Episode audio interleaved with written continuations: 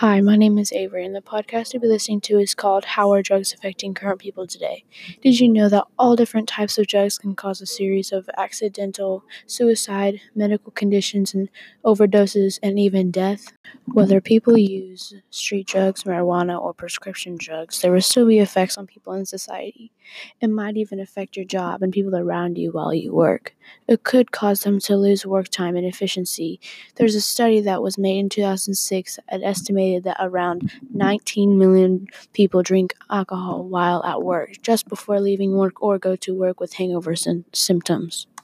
Drugs can seriously ruin your health. It can weaken your immune system, which means it is increasing the risk of illnesses and infection. And if your body doesn't have enough strength to fight off infections, you could be really sick.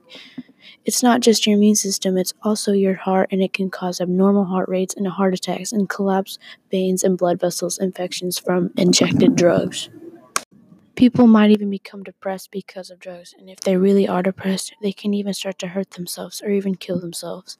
In 2015, 44,193 Americans died because of drugs. That's just 2015 alone, not even counting in the past three years. There is another study that says 33% of people with a major depression disorder engage in substance abuse. Alcohol and drugs can mess up your brain badly. It can make you act like someone you're not it might even mess with your relationship with your family and friends, and others might not count on you to do what you say you're going to do, or you might become rebellious and defendant with your parents and siblings.